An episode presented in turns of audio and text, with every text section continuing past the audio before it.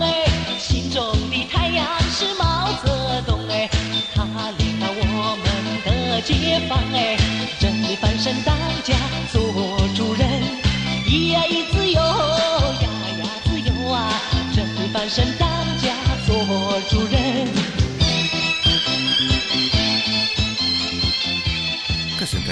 Kulturális Extázis műsorán. Én Mosolygó Miklós vagyok, és mint minden pénteken ezúttal is radar alatt repülő csodákról számolok be nektek. Kövessetek be minket Instagramon és Facebookon is, ahol további izgalmas képekkel egészítem ki az elhangzottakat. A mai alkalommal újra törőórát tartunk, és újra az egyetemes történelem egy talán méltatlanul keveset tárgyalt időszakáról fogok nektek mesélni.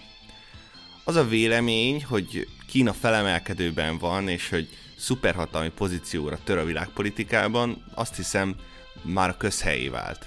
Ami viszont számomra meglepő, hogy milyen keveset tudunk Kína történelméről, különös tekintettel a mai világunkra és az azt legközelebbről érintő 20. századi eseményekre.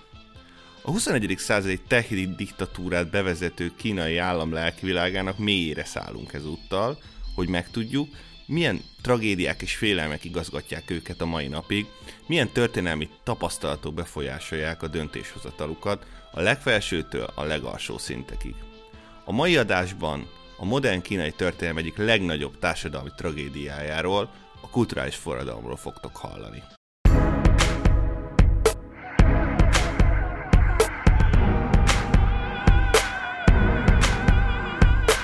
Ez itt a kulturális extázis. Szórakoztató elmélkedések a kultúráról. Radar alatt repülő csodák, ismerős egyenletek, régóta vágyott klasszikusok. Aki a foglalkozást vezeti, Mosolygó Miklós. Köszöntelek titeket újra, ez itt a Kulturális Extázis, amiben a kínai kulturális forradalomról lesz szó. Hogy miért fontos ez az esemény most nekünk, és miben áll a jelentősége a kínai nép számára, annak megértéséhez vissza kell mennünk egy picit az időben, egészen az 50-es években levezényelt nagyugrásig. Jól hangzik mi? A kommunista piárosok mindig bővelkedtek a jobbnál jobb elnevezésekben, a branding képességeik kifogástalanok voltak. Csak rendre a kivitelezésbe csúszott egy kis hiba. Persze a kivitelezés nem csoda, hogy megbukik, ha már az elmélet is nélkülözött minden nemű racionalitást. A nagy kormányosként emlegetett Mao Zedong kommunista vezető elhatározta, hogy az elmaradt, alapvetően mezőgazdaságra épülő kínai gazdaságot pár év alatt a világ élvonalába katapultálja. 1958 és 60 között brutális iparosítás vette kezdetét, ami két cél tűzött ki maga elé, minél több vasat és gabonát termeljenek az elvtársak, és úgy voltak vele, hogy a többi meg majd jön magától. Aha, így szólt az elmélet. Képzeljétek el az itthoni vas és acél országgal leszünk akciótervet kínai léptékekben. Felszámolták a magántulajdont, és a parasztokat dolgozói kommunákba szervezték. A kínai parasztoknak nyersvasat kellett előállítaniuk mindenfajta technológiai felkészültség és szakmai tudás nélkül. Az emberek az otthoni, udvari kemencéikben olvasztották a vasat, hogy meglegyen az előírt kvóta. Az eredmény? Az emberiség történelmének legnagyobb éhínsége. 59 és 62 között a három úgynevezett nehéz évben a becslések szerint 20-30 millió ember halt éhen. A gazdasági reform katasztrofális eredménye megrendítette Mao pozícióit a kínai kommunista párton belül. A diktátor megöregedett és kezdett kicsúszni a lába alól a talaj. Ráadásul a nagy testvér Szovjetunióban éppen példaképétől, Josif Stalin örökétől határolódott el a kommunista párt, Nikita Hruscsov főtitkár vezetésével. Maónak ki kellett találnia valamit, de sürgősen. Az ötlet 1966-ra született meg, és amilyen zseniális volt, olyan gátlástalan is. Az egész egy úszással kezdődött. Mao, hogy rácáfoljon a kétkedőkre, akik szerint az egészsége már nem engedte meg a politikai szerepvállalást, június 16-án nagy külsőségek közepette csobbant a Yangtze folyó vizében. Az újságok szerint 15 kilométert úszott 65 perc alatt, ami hát világcsúcsnak számított.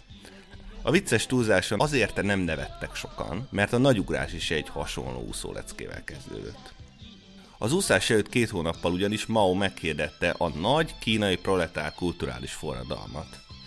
Hogy mit is kell ezen érteni? Mao szerint a pártba beszivárogtak olyan reakciós burzsóá elemek, valójában persze az ő egyre inkább megerősödő politikai ellenfelei, akik kitartó aknamunkájukkal folyamatosan gyengítették a pártot, és ezáltal veszélyeztették a kommunista Kína jövőjét.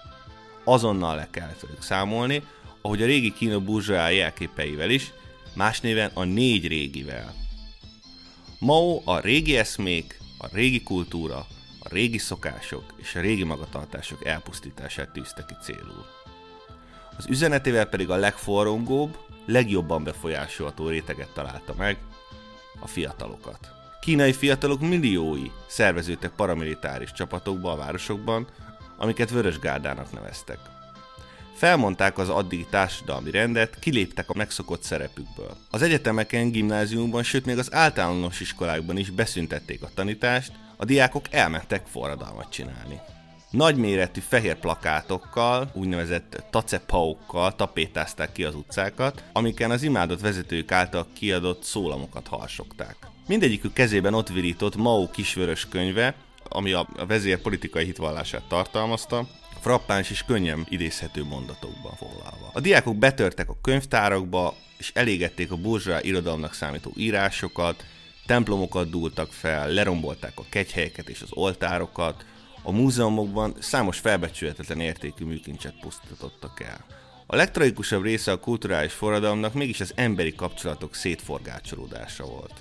A diákok tanáraik ellen fordultak, és tömeges szeánszokon alázták meg őket azzal, hogy a fejükbe hegyes csákót tettek, a nyakukba pedig feliratokat akasztottak, amiken a bűnösök bevallják, hogy vétettek a Mao Zedong által előírt szabályok ellen, és burzsá elhajlók, felforgatók, hitványférgek. Ezek a nyilvános megszégyenítések sokszor kínzásba, nem egyszer pedig gyilkosságúba torkolottak. Mint egy egymillió ember esett áldozatul a diákok álmok futásának. És ezután, mint akik jól végezték dolgokat, felvonultak a szeretett vezetők előtt a pekingi Tiananmen téren, ahol több százezer diák önkívületi állapotban sikítozva köszöntötte Maót, miközben a kezében a kis vörös könyvet lobogtatta. A kekis színű nadrágból, bő és rosszul szabott inkből és jellegzetes sapkából álló uniformisukban messziről felismerhetőek voltak a vörös gárda tagjai. Egészen felfoghatatlan, félisteni státuszba emelték a pártvezetőjét, tényleg csak a Beatles jelenséget lehet a hisztériához hasonlítani. Később próbálták megfejteni ennek a lelkesedésnek az okát, és érdekes válaszokat találtak. A kommunisták győzelmével a korábban középosztálybeli családok osztályellenségnek lettek kikiáltva Kínában. A 60-as években fiatal kínaiak már Mao személyi kultuszába születtek bele, és sokáig partvonalra voltak állítva, legalábbis egy jelentős részük, mert a munkásosztálybeli társaikat favorizálta a rendszer. Mao húzott egy merészet, és úgy számolt le a pártait elkényelmesedő kommunistáival, hogy rájuk keresztette a mellőzött és frusztrált rétegek fiataljait. Ez volt a tökéletes vihar. A kulturális forradalom igazán erőszakos része, bár 69-re lecsillapodott, de maga a mozgalom egészen 1976-ig, azaz Mao haláláig kitartott örök sebet hagyott a kínai társadalmon és a kulturális értékeken is, viszont Mao elérte, hogy végleg bekerüljön a kommunista panteonba. A diktátor későbbi megítélése a hivatalos verzió szerint az lett, hogy Mao elvtárs tettei 70%-ban jónak, 30%-ban rossznak mondhatóak, és ma is ő a kínai kommunista párt első számú arca. A kulturális forradalom a köztudatban egy elhibázott döntésként él, aminek katasztrofális következményei lettek. A hivatalos kínai propaganda igyekszik nem beszélni erről a sok pusztításra járó tíz évről, azonban a popkultúra rezonált az eseményekre. Két filmet ajánlanék a figyelmetekbe a korról, mindkettő Zhang Yimou jegyzi. Az első a Viszlát ágyasom, ami két árva fiúról szól, akik felnőve befutott művészei lesznek a hagyományos kínai operának.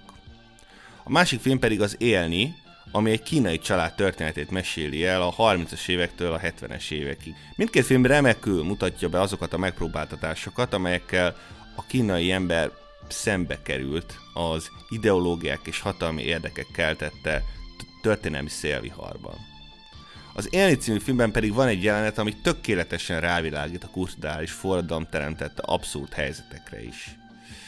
A, a következő történik, a kulturális forradalom csúcsán a főhőseink, ugye aki egy család, egy, egy férj, egy anya, illetőleg a lányuk, aki éppen már na- nagyon közel van a, a szülés állapotához, és e, sietve bemennek egy kórházba, ahol ugye, hát mivel a mindenfajta idősebb szaktekintély, intellektuel, tudományos szakembert azt, azt pellengére állítottak a fiatalok lényegében, nem dolgoznak sebészek, nem dolgoznak főorvosok, nem, nem, nem dolgoznak gyakorlott szülészek. És ilyen 20 éves csajok és fiúk vezénylik le a szüléseket.